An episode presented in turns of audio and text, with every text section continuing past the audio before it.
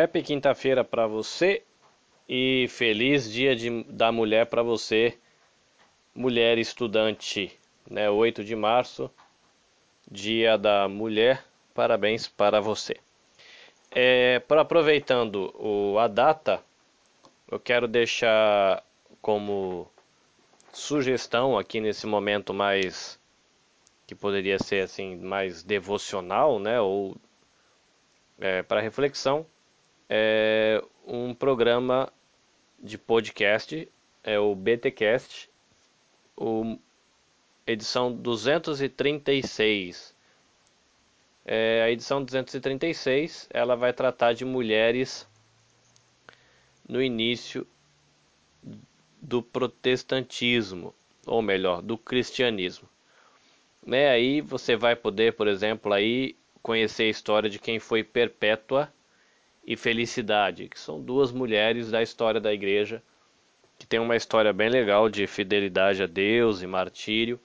Então eu quero sugerir aí para esse momento de, de, de, reflexão e devocional é, o BTcast 236. Eu vou deixar o link é, no bate-papo, mas se você estiver ouvindo isso depois do link e não achar, procura BTcast ou Bibotalk né? Aí dentro do Bibotalk vai estar lá BTcast, edição 236, Mulheres no início do cristianismo. Então fica a dica para você. E agora a gente passa para o curso em si. Então, introdução à Bíblia, semana 2 e o nosso tema é, deixa eu voltar aqui para ler direitinho, porque os cristãos creem na Bíblia. É, e lembrando, até o próprio estudo ele diz aí, de que ele vai dividir esse argumento em duas lições. Né? Então, a lição dessa semana, a lição 2, ela vai refletir um pouquinho sobre por que, que os cristãos creem no Velho Testamento. É, e depois ele reflete é, na lição 3 a respeito do Novo Testamento. Tá? Então a gente vai falar do Antigo Testamento agora. É, dá para você perceber aí pela introdução da lição de que ele vai trazer alguns argumentos, que alguns talvez sejam mais importantes, tenham mais peso, outros não. Então a gente vai fazer igual a gente fez na semana passada e a gente vai partir da do enriquecendo o vocabulário, que são as palavras-chave que ele deixa. Né? Então, ele coloca aí a palavra inspiração plenária, né? Então não é bem uma palavra, a gente pode é um, sei lá, mas está aí inspiração plenária. E a gente tem também inspiração verbal. Né? É, você vai poder ver na lição que as duas coisas se referem praticamente à mesma ideia, que é a ideia de que Deus, quando ele inspirou a Bíblia, ele inspirou a parte do verbal, a ideia das palavras, as construções gramaticais, até isso ele conduziu as pessoas na hora que ela estava escrevendo as frases. E por isso que tem um outro termo que era usado mais no início do cristianismo, que era a inspiração plenária ou inspiração completa. Né? Então nós cremos que Deus, né, segundo essa, essa doutrina da inspiração verbal, ele inspirou não só ideias na cabeça do escritor, é, mas de que ele inspirou e trabalhou enquanto o escritor estava registrando o negócio. Não quer dizer que Deus ditou, mas quer dizer que Deus dirigiu o processo todo. E é por isso que hoje é, o estudante da Bíblia, o pregador, ele gasta tanto tempo olhando a forma do verbo, a posição das palavras na frase, a relação da, dos termos, que palavra foi usada, como é que aquela palavra foi usada. E a gente faz esse trabalho todo de estudo da Bíblia, prestando atenção nas palavras, usando o dicionário, tentando entender melhor o termo, é, como ele era usado antigamente, porque a gente crê que Deus escolheu aquela palavra que está ali para estar tá ali. E se ele escolheu, tem uma importância. Por que, que determinada frase está de um jeito? Porque nesse momento é, o verbo foi conjugado desse jeito e não daquele outro jeito. E a inspiração verbal ela traz essa ideia de que esses detalhes do registro escrito da palavra eles são é, dirigidos por Deus, então a gente precisa dar atenção para isso. E por a gente crer que, por nós crermos, né, que Deus ele inspirou verbalmente ou inspirou de maneira plenária a palavra, a gente acredita aí na inspiração do Velho Testamento, que é a parte que o estudo vai fazer agora. Bom, e que argumentos aqui a gente encontra para o porquê que a gente crê na Bíblia e mais especificamente agora no Antigo Testamento. Então, o primeiro argumento que ele coloca aí foi porque Cristo aprovou o Velho Testamento. Então ele vai dar aí um um argumento bem grande, o que dá a entender de que isso é o argumento principal dele, é, de que Cristo aprovou o Velho Testamento, né? E ele ele coloca aí de que Cristo ele aprovou e ele aprovou as histórias, né? Ele tem uma parte aqui que ele fala, olha, Jesus aceitava os ensinos do Antigo Testamento, a aplicação dos ensinos, a história que está relatada ali no Velho Testamento e as doutrinas também. Né? Então ele traz um monte de textos, de exemplos, mostrando que Jesus, e a gente reconhece Jesus como sendo o Messias, o Filho de Deus, o Deus encarnado, ele olhou para o Velho Testamento e aprovou o Velho Testamento do jeito que ele está. E aqui é, ele, ele faz uma ressalva dizendo que quando Jesus ele se referia, por exemplo, à lei e aos profetas, tem uma outra expressão também que é Moisés e os profetas. Isso está dizendo a respeito do Velho Testamento como a gente tem hoje né, 39 livros. Então, quando Jesus ele fala é, do Velho Testamento, que era a Bíblia que ele tinha, ele está se referindo aos 39 livros do Velho Testamento que a gente tem hoje. E aí fica uma observação, porque se você pegar a Bíblia da Igreja Católica, você vai encontrar mais de 39 livros. Né? Eu acredito que no futuro o estudo ele deve discutir um pouquinho sobre esses livros, mas você vai ter os livros que são chamados de apócrifos, né? São livros extras aí, tem a discussão do porquê que a gente tem hoje na Bíblia Católica alguns livros extras, mas Jesus ele não tem, na Bíblia Hebraica não tem é, esses livros extras, é os 39 que Jesus lia e estudava, são os mesmos 39 que a gente tem. Uma curiosidade que eu quero trazer para você é de que a Bíblia Hebraica ela não está dividida e organizada do mesmo jeito que está a nossa Bíblia. Né? Então, só por uma curiosidade para você saber, a, a, Bíblia hebraica, que é o Velho Testamento, o Antigo Testamento, ela está dividida em três seções. Então, a primeira seção é a lei. A lei é o que contém os cinco livros de Moisés, que a gente chama também de Pentateuco. E se eu não tiver errado, um outro jeito de você falar do Pentateuco é a Torá. Tá? Então você tem a primeira seção, que são os cinco livros de Moisés. A segunda seção do, da Bíblia hebraica vem os profetas. E aí tem algumas diferenças, porque nos profetas é, inclui Josué, Juízes, Samuel, só que os dois livros de Samuel como sendo um só, o livro de Reis, os dois livros de Reis como sendo um só. Aí depois vem o profeta Isaías, Jeremias, Ezequiel e todos os profetas menores, que são aqueles livros pequenininhos, como sendo um livro só. Tá? Então essa é a seção 2. Então você vai ter Josué, Juízes, Samuel, Reis, Isaías, Jeremias, Ezequiel e todos os profetas menores como um livro só. E aí você tem uma terceira seção, que é chamada de os escritos. E aí vem o livro de Salmos, Provérbios, Jó, Cantares, Ruth, Lamentações, Eclesiastes, Esther, Daniel, Esdras, Neemias e Crônicas, também o um primeiro Crônicas, o segundo Crônicas, como sendo um só. Aí é uma curiosidade você olhar, por exemplo, que tem livros que na nossa Bíblia a gente considera livros históricos, como Josué e Juízes, eles estão junto com os profetas.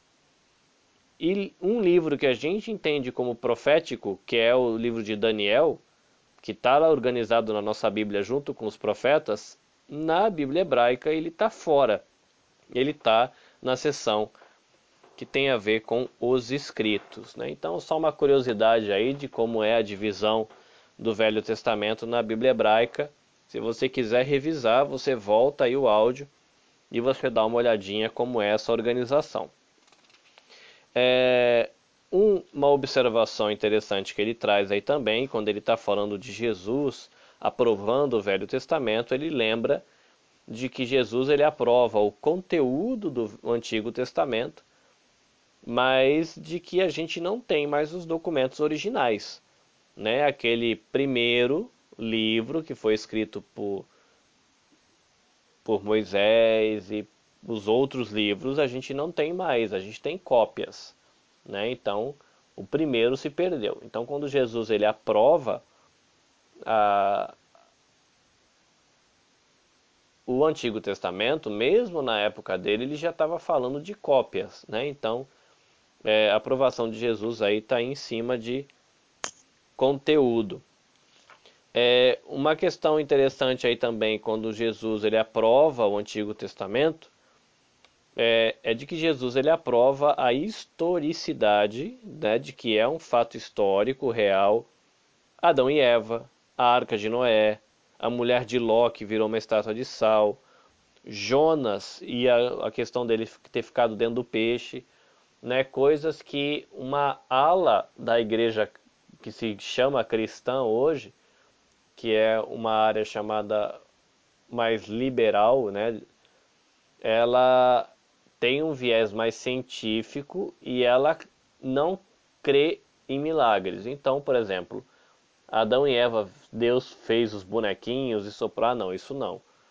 Provavelmente o, ser humano veio da evolução. Então isso aí é só um mito que está na Bíblia. É, estátua de Ló, uma pessoa que virou sal, imagina. Isso aí é invenção, é história, não existe. Jonas na barriga do peixe. Não cabe Jonas nenhum e peixe nenhum. Então isso aí não existe, cientificamente improvável é, e não pode ter acontecido. Então quando a gente fala, né, usando as nossas palavras-chave de inspiração plenária e inspiração verbal, é, a gente crê na questão do milagre e crê nessas histórias como fatos históricos, pessoas que existiram. É, Jesus ele toma essas histórias como histórias verdadeiras, mas vale a pena saber de que existem pessoas que argumentam de que aí elas não creem na inspiração verbal e nem na inspiração plenária ou completa das escrituras, mas elas creem de um outro jeito que tem a ver com a inspiração dos conceitos, né? Deus ele inspirou o conceito de pecado no coração dos, dos escritores. Só que quando eles foram escrever isso, eles misturaram mito com achismo, com é, informação errada cientificamente. Então, na visão dessas pessoas é, que faz essa crítica e tem essa visão mais liberal, a gente tem que olhar para a Bíblia como uma cebola. Lá no meio a Bíblia tem a palavra de Deus em algum lugar lá. Então você tem que descascar essa cebola e descobrir onde está a palavra de Deus no meio dessa bagunça e desse monte de coisa que não dá para ninguém mais acreditar no século 21. Tá? Então é só uma curiosidade para você saber. Quando ele cita aí a questão de que Jesus ele toma as histórias, né, e cita Adão e Eva, Noé, essas coisas, é por esse, é por causa dessa discussão, né, das pessoas que não creem na inspiração verbal e entende que a Bíblia está cheia de mitos e erros arqueológicos, cronológicos e erros é, científicos. Então você tem que arrancar tudo isso para descobrir onde está a palavra de Deus aí dentro. Né? Eles acreditam que existe palavra de Deus dentro da Bíblia, mas não é tudo que é palavra de Deus. Você tem que descascar a cebola para descobrir em que pedaço está a palavra de Deus nessa bagunça. É... Depois ele vai para a aprovação que os apóstolos fazem nos escritos do Velho Testamento, né? Então a gente tem os apóstolos aí como sendo herdeiros da tradição judaica, mas eles estão ali é, muitas vezes rebatendo e rejeitando também, como Jesus fez, é, fez é, a tradição e a interpretação, a aplicação que se fazia de alguns textos, mas eles não rejeitam é, o, o, o, Antigo Testamento. É, eu queria chamar a atenção nessa parte da aprovação dos apóstolos para um, uma expressão que é raciocínio circular. E você talvez leia e fala do que, que ele está falando. O raciocínio circular é mais ou menos assim. É, alguém te conta uma coisa e você ouve o que foi contado e depois você comenta isso com uma outra pessoa. Aí a pessoa pergunta para você assim: "Mas como que você sabe que aquilo que foi falado é verdade?" Aí você pode dizer assim: "Não, é porque a pessoa que me contou, ela disse que aquilo que ela estava me contando era verdade." Então eles falam que é um eles dizem, né, o, raci a, o raciocínio circular é esse argumento. Por exemplo, eu confio na palavra que a pessoa disse porque a pessoa disse que aquilo era verdade. Então você, base, você baseia sua confiança no que foi dito na própria coisa que foi dita. E você dá a volta. Só que se você descobrir de que aquilo que a pessoa falou é verdade, é mentira, por exemplo, até a, a afirmação da pessoa de que disse assim, ah, o que eu estou falando é verdade, essa afirmação pode ser uma mentira. Então você estaria confiando na palavra da pessoa, porque ela disse que aquilo era verdade, sendo que tudo isso podia ser uma mentira. E você, você fez um, um raciocínio circular. Você deu a volta e caiu no mesmo lugar. É, e por que, que eles, esse termo é usado aqui quando fala da aprovação que os apóstolos fazem do Velho Testamento. Ele é usado aqui porque o, o Novo Testamento, que é onde estão os escritos dos apóstolos, fazem parte da nossa Bíblia. Então, algumas pessoas dizem que, olha, se você vai usar o Novo Testamento para dizer que a Bíblia é a palavra de Deus e de que você pode confiar, você está dando um tiro no pé. Porque como é que você pode usar aquilo que está dentro da própria Bíblia para confiar no que a Bíblia diz. Seria mais ou menos como a gente dizer assim: a Bíblia diz que ela é a palavra de Deus. Então por isso eu confio em tudo que a Bíblia diz. E a Bíblia diz que ela é a palavra de Deus, então eu confio que a Bíblia é a palavra de Deus e eu confio em tudo que ela diz. Ou seja, o, o argumento é circular porque ele se baseia dentro da própria Escritura. Né? Esse é o, o, o a crítica que se faz, dependendo da maneira que você faz um, o raciocínio para falar da sua confiança na Bíblia. Se você dizer para a pessoa, olha, eu, eu creio em tudo que a Bíblia diz. Ah, é? E por quê? Porque a Bíblia diz que ela é a palavra de Deus. Aí a pessoa pode falar assim, poxa, mas aí fica complicado, né? Porque é... e se aquilo que a Bíblia estiver dizendo é mentira?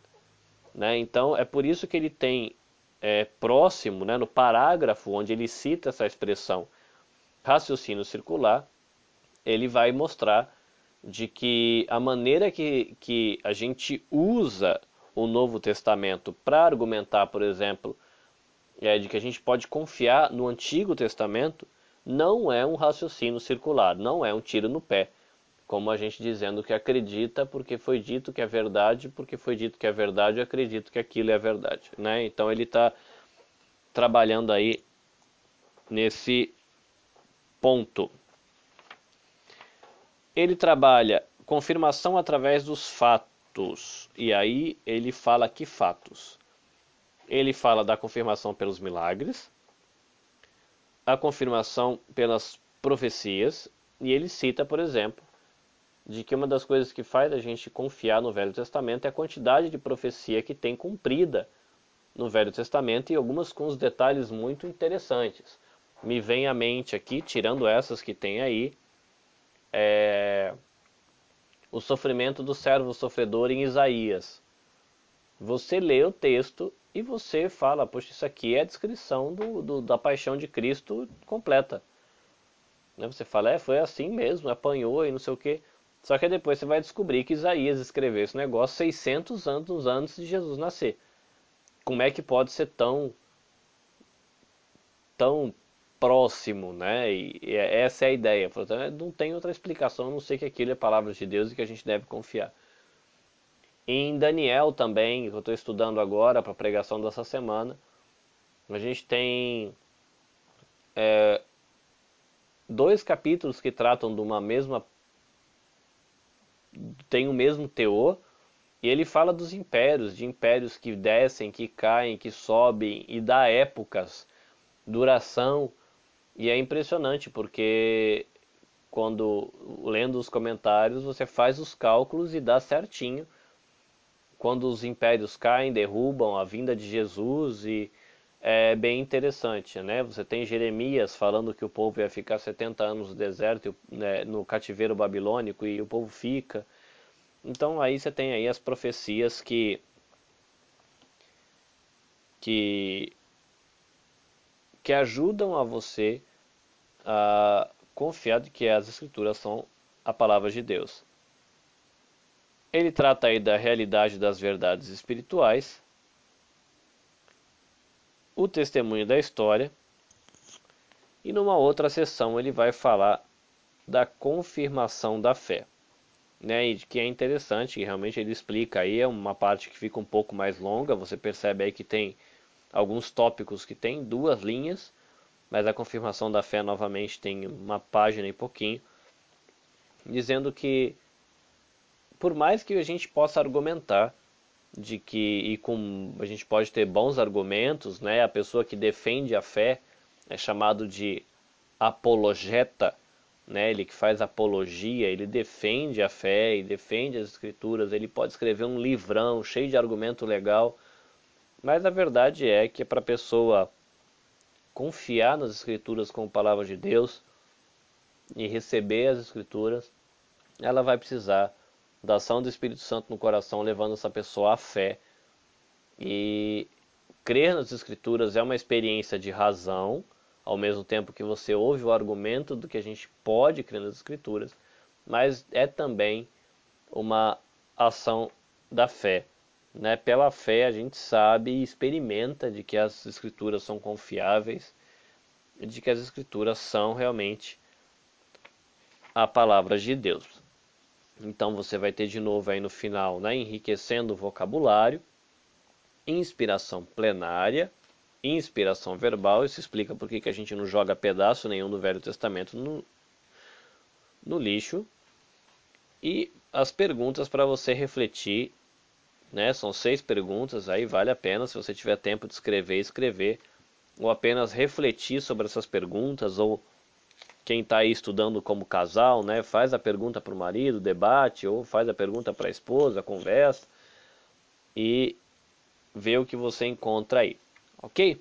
Esse é aí uma, uma introdução, um panoramazinho do que você vai encontrar aí na lição 2, e a gente se encontra semana que vem para a lição 3. Deus abençoe você e até a próxima.